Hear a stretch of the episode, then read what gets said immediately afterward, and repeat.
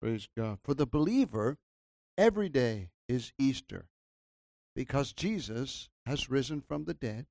He's not going back in the grave, and He promised that He's coming back for us. He's gone to prepare a place for us. Can you say amen? And that's wonderful news. Hallelujah.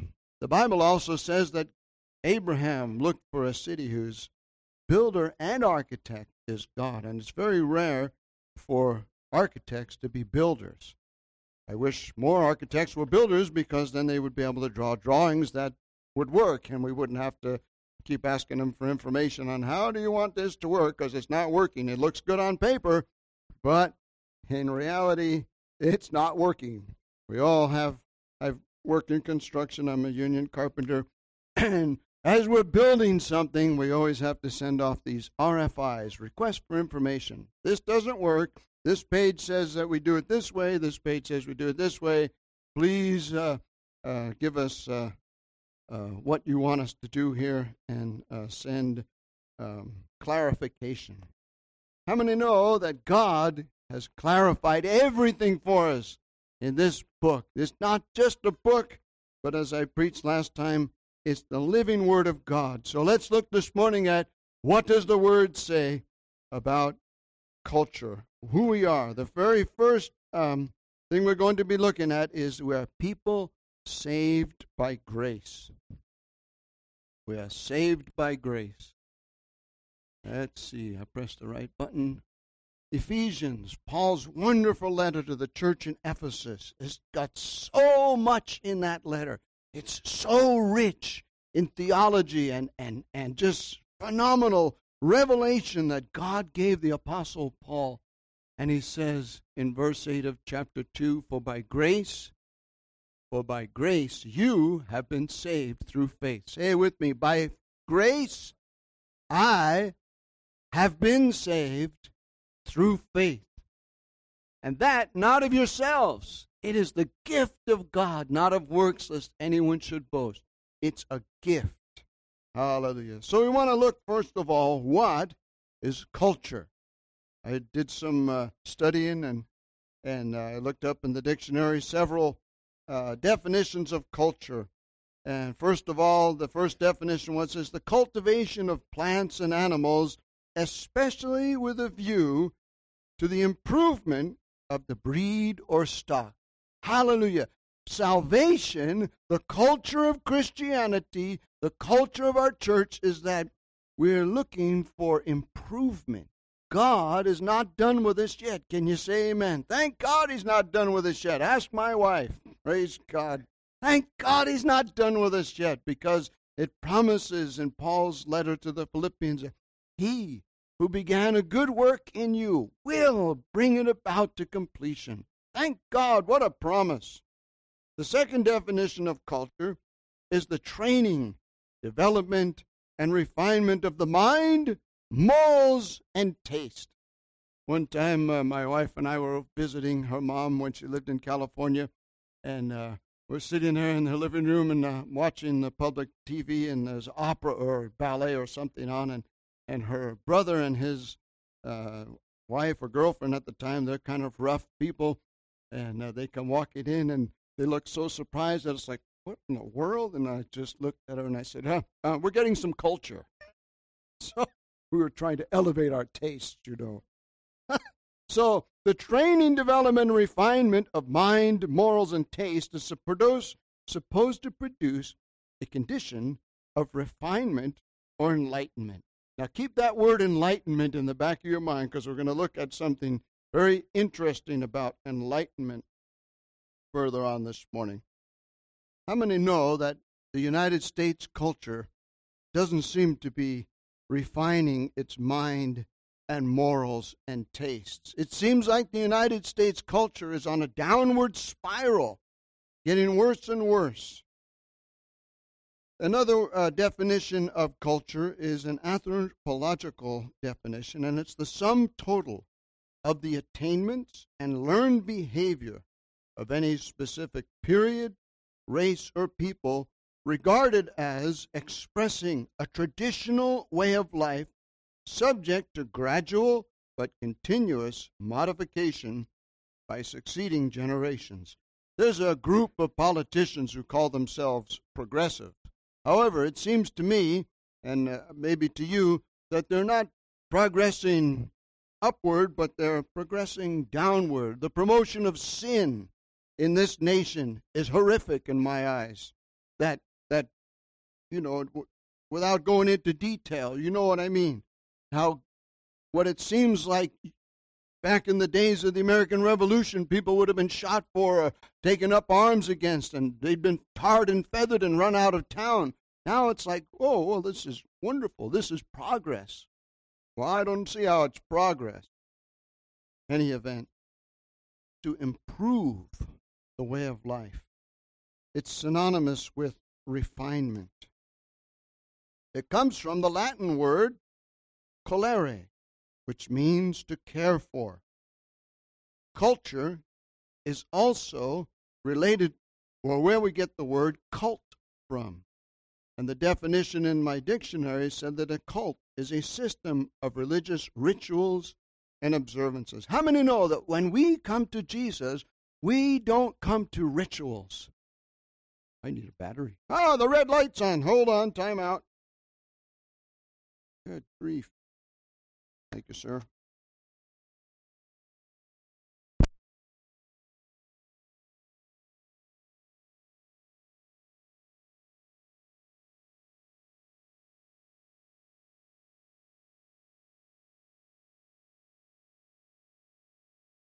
Green light.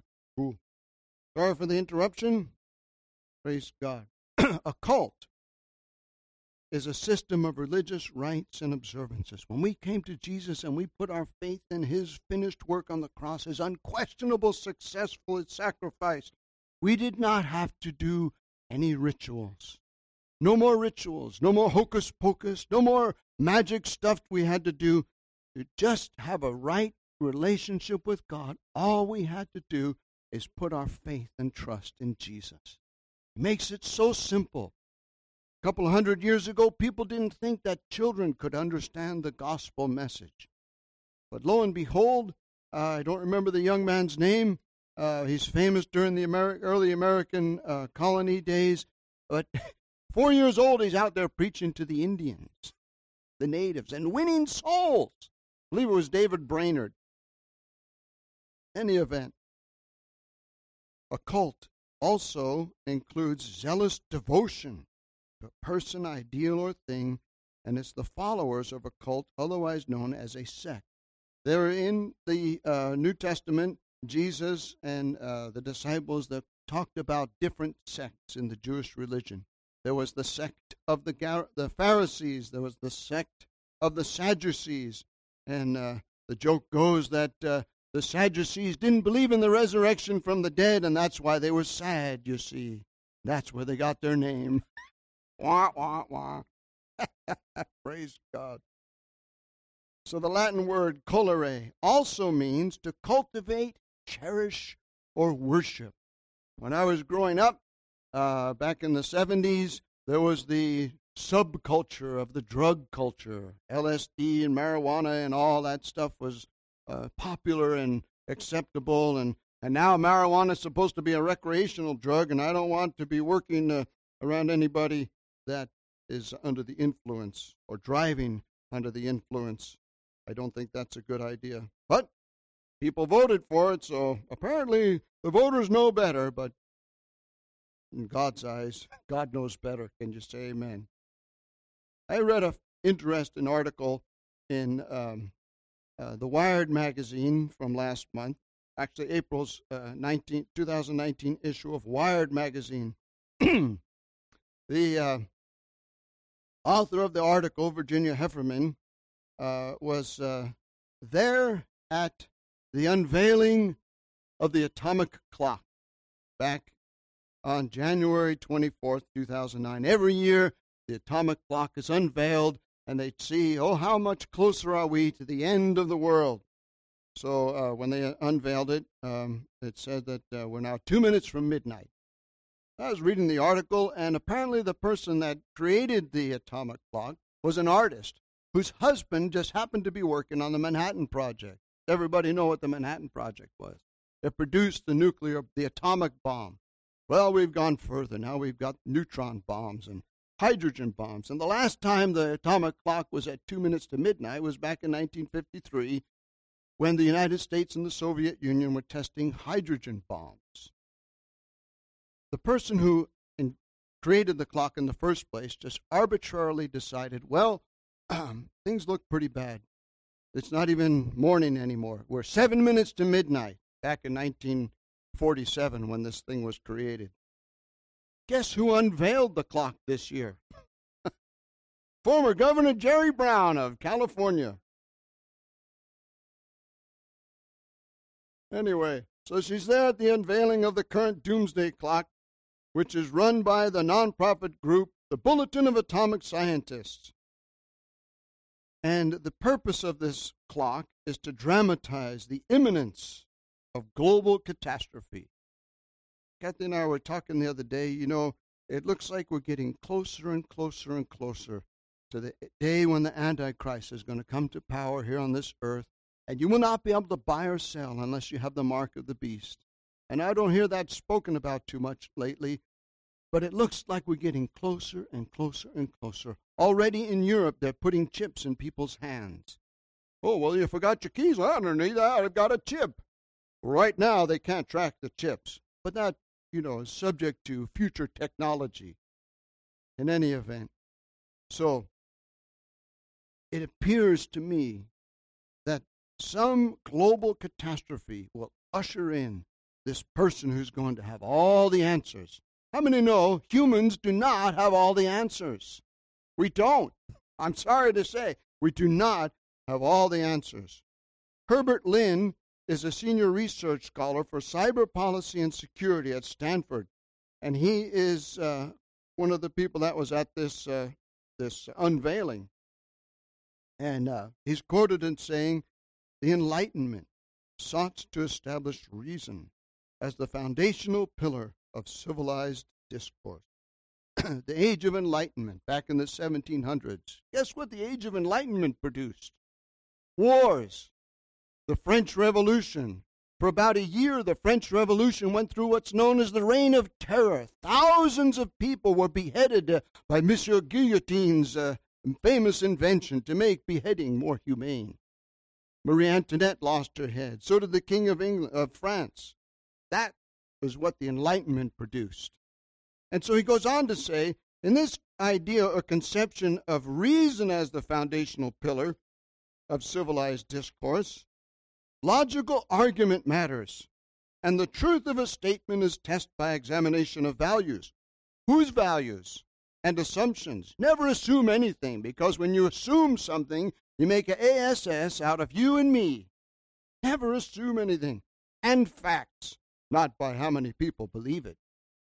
Let me read that again. The logical argument matters, and the truth of a statement is tested by examination of values, assumptions, and facts, not by how many people believe it. Well, glory to God.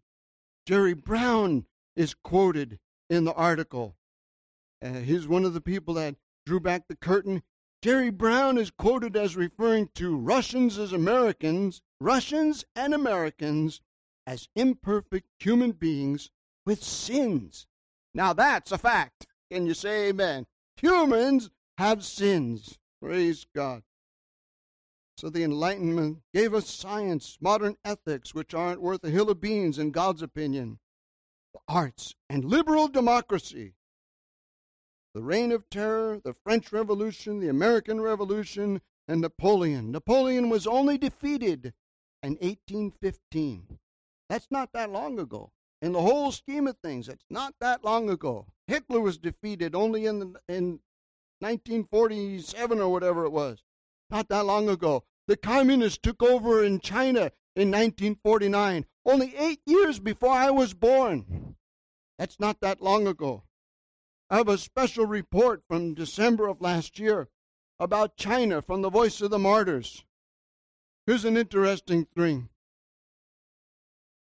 The oppression of Christians by China's communist government is an often overlooked reality that has continued for nearly 70 years. In recent months, the government has redoubled its efforts to suppress Christian activity, with persecution reaching a level reminiscent of China's brutal cultural revolution. China has a culture. The United States has a culture. But here in this church, we have a culture. Listen to this. In 1949, when the communists took over, there were fewer than 5 million Christians in China. Today, there are more than 128 million Chinese believers who boldly serve Christ in the face of ongoing pop- opposition from their government. But God is victorious in China because a restricted nation that 10 years from now is projected to comprise the world's largest Christian population. The persecution of the church in China has caused it to continue to grow. The most funny thing, well, it's not really funny, but the most amazing thing that when the communists took over and they kicked out all the foreign missionaries out of China, the church in China exploded in growth. Praise God. Well, they have a culture, God has a culture, and it's more superior. Can you say amen? Here's the funniest thing about this article the author of the article refers to Facebook as a culture. Facebook is a culture. All right, praise God. A culture is equals belief and behavior. Your beliefs will uh, determine your behavior. That's a culture, plain and simple. Beliefs and behavior equals a culture. I believed it was okay to use drugs back when I was a teenager and uh, growing up.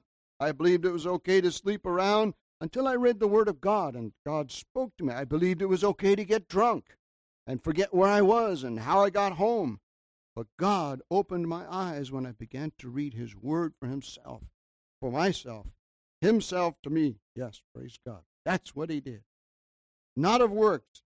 The interesting thing about the word grace, in every single one of Paul the Apostle's letters, he greets the readers with some variation of the phrase grace and peace. The grace of God has brought us peace with God. I love Isaiah's prophecy about uh, the Messiah in uh, uh, the early chapter of Isaiah. I believe it's chapter 9, verse 6. His name shall be called Wonderful, Counselor, the Mighty God, the Prince of Peace, Emmanuel, God with us, and the government shall be upon his shoulders. And of the increase, and I used to forget this part, of the increase of his government and peace there shall be no end. Why would a government like the Chinese government want to eliminate Christianity when it's based on loving God and loving your neighbor and doing good and being at peace with all men? Why would a, a government want to eliminate something like that? Beyond me. It might be that there's an enemy who is real and wants to destroy humanity. The word grace is the Greek word charis, which means grace and favor. And the word peace, Paul is reaching out both to Gentile, Greeks, and Jewish people when he says, Grace to you and peace. It was a common greeting in those days to say grace or favor to you when you went to greet somebody in the Greek world. You have all of my favor in your favor. How are you today? That's how they would greet people. Next, let's look at the word saved. We're saved by grace. By grace you have been saved. So this is an important word here. It's the Greek word sozo, and it means the spiritual, according to Vine's dictionary, the spiritual and eternal salvation granted immediately by God to those who believe on the Lord Jesus Christ immediately, right away. You don't have to earn it. You don't have to work for it. You don't have to say, well, you know, uh, I better clean my act up before I come to Jesus. Glory to God. Jesus says, whoever comes to me, whatever condition you come in, I will receive you. Come here. In Isaiah, it says, uh, everyone that thirsts, come. Wherever you have no money, come. And the picture, and I read this just recently, the picture is Jesus says, come here. Let me pour you a drink. You look thirsty. That's the grace of God. That's God reaching out to us. Praise God. And not only that, but this water that I give you, Jesus says, is going to satisfy you forever. Hallelujah. The word salvation comes from the word saved, sozo. It's soteria. The word saved is a verb in uh, this particular verse, and the word salvation is a noun, and it is the spiritual and eternal deliverance granted immediately by God to those who accept his conditions. God does have conditions. Everybody ever hear the, oh, God's love is unconditional? In a sense, it is, but God does have a condition repentance and faith in Jesus Christ. You just don't get saved because God's nice. You get saved because you put your faith and your trust in Jesus and the sacrifice that He made for you and I. it also goes on to say that it's the present experience of God's power to deliver from the bondage of sin. Next time you're tempted, all you have to do is keep reminding yourself, I'm dead to sin. Not only am I dead to sin, but I'm alive to Christ. Hallelujah. That's dead and gone. We're over. Hallelujah. First Thessalonians chapter 5, verses 9 and 10. Glory to God. God did not appoint us to wrath, but to obtain salvation through our Lord Jesus Christ, who died for us, that whether we wake or sleep, live or die, we should live together with Him. This grace is the friendly disposition from which the kindly act proceeds. Graciousness, loving kindness, not just kindness, loving kindness, goodwill, generally bestowed by God. When Jesus was born, the angels announced, Glory to God in the highest. And on earth, peace and goodwill towards men. God likes you. Can you say amen? God loves you. There's a phrase God is madly in love with you, irresistibly, unquestionably in love with you and I. Glory to God. That's good news because uh, there's times when I'm not lovable. There's times when I'm grouchy. God still loves me. There's time when I'm irritable. But the Bible says that those things that so easily encumber us and, and, and, and entangle us, we take them to the cross and to the throne and say, Jesus, I need some help here. And Jesus says, Come here, this I'll help you. Praise God. God is gracious. There's a stress on the freeness and universality and spontaneous character and the pleasure or joy that God has designed for the recipient of His grace. Grace is set in contrast with debt, the law, and works. We're saved by grace, it's free, we can't earn it. God doesn't owe it to us. You can't fulfill it by the law, and you can't work your way to heaven. However, when you do get saved, you begin to change your behavior and work things that God would like you to do. Grace is getting what we don't deserve. We don't deserve God's love. We deserve to be crucified ourselves.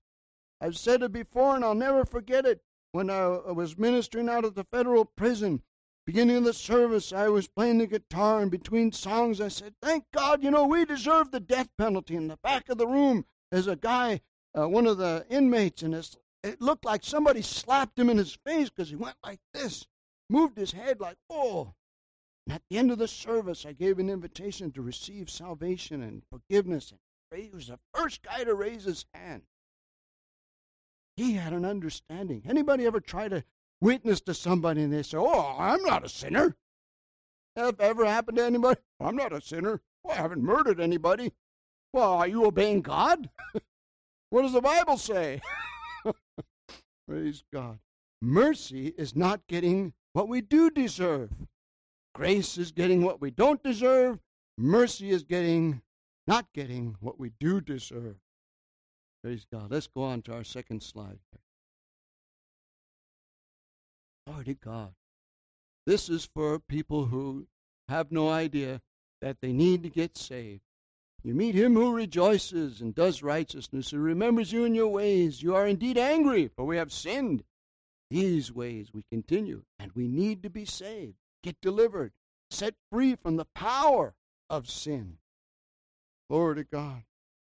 Because it goes on to say in verse 6 that all your righteousnesses are like filthy rags. Our good works apart from Jesus are like filthy rags. You ever try to clean something with a dirty rag? It doesn't work. Can't cover it up. I'm here in Romans 3 21 through 26. but now, or however, now the righteousness of God apart from the law has been revealed or is revealed, being witnessed by the law and the prophets. This is what Jesus said when uh, he was on the road to Emmaus talking to the two disciples, and they he's, they're sad, and he says, "What are you guys talking about?" And they're astounded. You're the only person around here that hasn't heard anything. And Paul, in his defense before King Agrippa, says, These things were not done in a corner or under a rock. These things were done out in the open. And so Jesus explains the law and the prophets, how he had to die, the righteousness of God through faith in Jesus Christ to all and on all who believe. For there's no difference. Whoever believes gets saved. All have sinned and fall short of the glory of God. We used to browbeat people over the head with that one. Oh, everyone has sinned. You're all sinners. Well, I would needed to give them some hope. God loves you. That's what attracted me to salvation. I grew up as a Catholic. I studied to be a Catholic priest. I failed out of there, and I remember walking down the street after I got out of there and uh, just, you know, minding my own business, going through life. I'd moved back in my, my mom and dad's house, and this stranger stops me. You know, God loves you. Anyone ever tell you God loves you? And aside, I'm thinking, you don't know anything about me. God couldn't possibly love me. I've done a lot of nasty things already in my short life. Praise God. The righteousness of God apart from the law is revealed. I couldn't measure up. I couldn't do all the things right. Like I said, I failed out of the college. Praise God. But then I am freely justified by His grace through the redemption that is in Christ Jesus whom God set forth as a propitiation. This is an interesting word. How many of you use that in a sentence every day? Not me. if I, they'd say, do that here and you got to clean it up. Praise God. A propitiation. Somebody has to pay. Hallelujah. Propitiation is a covering something that God has provided. Hallelujah, Jesus.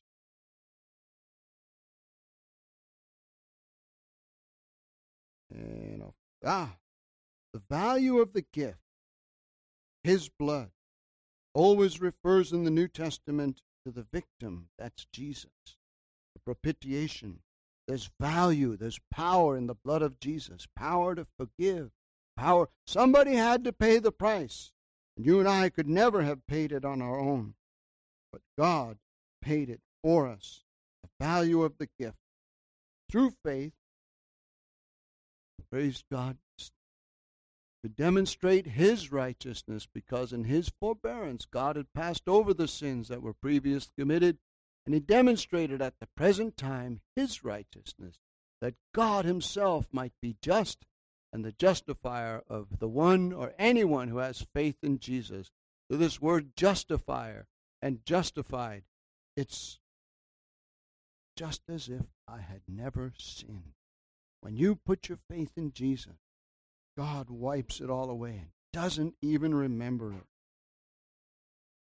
Praise God. And it's simply by trusting in Jesus. And here's the verse that really hit home for me. But God, however, make sure your word is in the right place. However, God demonstrates his own love for us.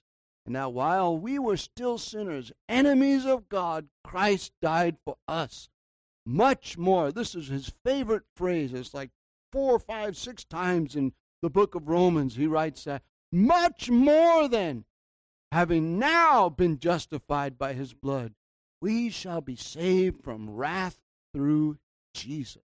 The wrath of God is coming on the earth. God is totally justified, totally right. It's part of his nature to punish sin and to pour out his wrath and his indignation. It, it's coming. And the only way to escape is by putting our trust in Jesus, his sacrifice. Hallelujah. Let's go on to the next slide. In Isaiah, I love Isaiah. Isaiah chapter 43, verse 25 and 26. He says, God speaking, I, even I, am he who blots out your transgressions for my own sake, and I will not remember your sins. Put me in remembrance. Let us contend together. State your case that you may be acquitted. Set free, charges dropped. Hallelujah. No longer guilty before God.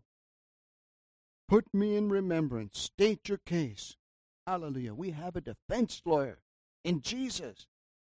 Not only is he the defense lawyer, he's the judge. Not only is he the judge, he's the, the person who took the punishment. Okay, you got the hundred years in prison? Well, I'll do that for you. Worse than that, he says, you deserve to die, I'll take your place. What love! Hallelujah. Isaiah 44, verse 22, it continues the same I have blotted out like a thick cloud your transgressions, and like a cloud your sin. And the picture here I was reading in the commentary is like everybody ever see fog as it rolls in and you can't see hardly anything. we went out to California for July 4th one summer, and uh, they uh, we were out at Morro Bay, and the sun went down, and the fog rolled in, and they had a barge out there to uh, shoot the fireworks off but the cloud, the fog was so low that all you could see was the fireworks go up and explode in the in the in the fog and make the the fog and the clouds glow colors. You couldn't see any of the fireworks. But the picture here is of your transgressions and your sins like a cloud. When the sun comes up, the fog dissipates and it's gone. That's your, your sin in God's eyes when you repent and give your life to Jesus, it's gone. Hallelujah. Return to me in verse 22 for I have redeemed you. Not I'm going to, I have. It's a done deal. Isaiah chapter 45, verse 22. I love this how you go from 43 to 25, 44 to 22, now 45 to 22. It says, Look to me and be saved, all you ends of the earth, for I am God and there is no other. Four times in chapter 44, 45, and 46, God speaking through Isaiah the prophet says, I am God, and there is no other. There is only one name given among mankind where we, my, we must be saved, and that's Jesus of Nazareth.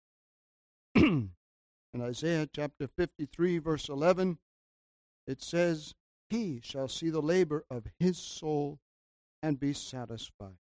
By his knowledge, in the rest of verse 22, it says, By knowing God, my righteous servant, or by knowing Jesus, Jesus is the righteous servant. He will justify many, for he shall bear their iniquity. Hallelujah. There's a song, a hymn, that on the cross the wrath of God was satisfied. And how do we know that? Because Isaiah 53, the great chapter of Isaiah, chapter 53, every verse is prophetic of Jesus. And it says, He, capital H, God Himself will see the labor of His, capital H, soul and be satisfied. Wrath of God was satisfied on the cross, and it is not appointed to us to suffer wrath because Jesus took it for us. Glory to God. That's why when we have communion, we have the unleavened bread, it's crushed to make the wheat, and then it's pierced with the little holes in it. That's Jesus, the bread of life. He was crushed for our iniquities, he was bruised. The chastisement of our peace was put upon him, and by his wounds we are healed. He was pierced for our iniquities. Glory to God. What a wonderful Savior. Can you say amen? The city of Philippi. Paul and Silas are in the prison. They've been arrested. They've been beaten publicly because Paul cast a demon out of a little girl. And uh, they've been accused of trying to bring a different culture into the Roman culture. And uh, so that was treason in those days. So they get arrested, they get beaten, they get thrown in prison. And about midnight, it says that they're singing and praising God after being beaten. An earthquake happens says all of the prisoners' chains fall off, all the doors open up, and it's probably not a full moon, so the jailer calls for light, and he's about to kill himself. Because if anyone escaped, the jailer would be executed. That's the Roman culture. Isn't that wonderful culture? They had the Colosseum where they fed uh, Christians to the lions. What an awful culture. Praise God. So the earthquake happens. And I like what Pastor Larry Neville said last time he was here that Paul was writing from prison another time, and he says uh, he probably, you know, tried doing that thing again, praying and singing at midnight and hoping an earthquake would get him out, and it didn't work. Second time, only worked once. Here in the city of Philippi, the jailer comes in, and instead of asking, "You guys all here? What happened? How do you know everybody's here?" First thing he says is, what must I do to be saved? How many have ever had anybody come up to you and say, What do I need to tell me how to get saved? I've never had that happen to me. I've done that to somebody when I got saved on Thanksgiving Day. I asked these people, What do you mean you're saved? How do you get saved? And they said, Oh, I just say a simple prayer. Just ask Jesus to come into your heart. Because I had read Romans chapter 10, verse 9 and 10. If you believe in your heart that God raised him from the dead, confess with your mouth Jesus as Lord, you will be saved. So the first time I read that, I thought, well, I believe Jesus rose from the dead. I've heard that all my life. But I had not confessed with my mouth Jesus as Lord. I had not asked him to be the Lord of my life, to be the King of my life. On Thanksgiving Day 1981, I did ask him, Jesus, come into my life, be the Lord of my life. That's when I got saved. Praise God. So Paul or they, Paul and Silas, said, Believe on the Lord Jesus Christ. Not believe in, believe on. And you will be saved, you and your household. Glorious promise. You and your household. Your children, the Bible says in Romans, will be saved. Anybody have unsaved children? They will be saved. God is faithful. Hallelujah. One more thing before I close Isaiah chapter 51. Very interesting verse here. Chapter 51, verses 4 through 6. Listen to this. Listen to me, my people, and give ear to me, O my nation you're saved and you love God and you have accepted Jesus, you have been transferred out of the kingdom of darkness and you are now in the kingdom of light. You are God's people. It goes on to say, Law will proceed from me, and I will make my justice rest as a light of the peoples. My righteousness is near, my salvation is gone forth, and my arms will judge the people. The coastlands will wait upon me, and on my arm they will trust. Lift up your eyes to the heavens and look on the earth beneath, for the heavens will vanish away like smoke. The people with the atomic clock are right. There is going to come a catastrophe that's going to end human life as we know it. The heavens will vanish away like smoke. The earth will grow old like a garment, and those who dwell in it will die in like manner. But my salvation will be forever, and my righteousness will not be abolished or broken. God's making a promise, a powerful promise to us that his salvation is forever, even after the end of time as we know it. Hallelujah. Verse 8 it says, The moth will eat them up like a garment, and the worm will eat them like wool. But my righteousness will be forever, and my salvation from generation to generation. If you have loved ones that are not saved, claim that promise from God that from generation to generation His salvation is available. His salvation will come to pass. His salvation is forever and ever and ever. What a good God we serve. Can you say amen? Praise God. With that, let's bow our heads and close in prayer. Oh, I usually open in prayer. I forgot. Hallelujah. Saved by grace. That's our culture. Part of our culture in this church and uh, part of our culture as Christians. There is a, a, a saying called, uh, you know, they're just cultural Christians, where they just go to church on Sunday and that's it. we're culture that we're saved by grace every day until the end of time. We're still God's people, and God loves us. Oh, praise God. I don't know everyone here this morning, but if you're here this morning and you don't know Jesus as your Savior, you have not given Him your life, you have not confessed Him as Lord of your life, I want to give you an opportunity to do that this morning. You know you need to get saved. You know you're not serving God the way you should. God loves you.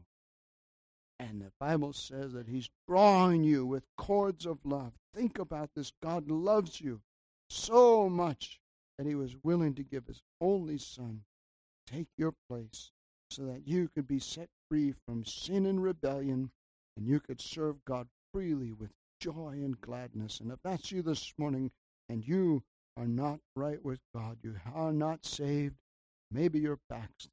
God is drawing you and He wants to just put His arms around you and wrap His arms around you and say, Come to me, come here, come here.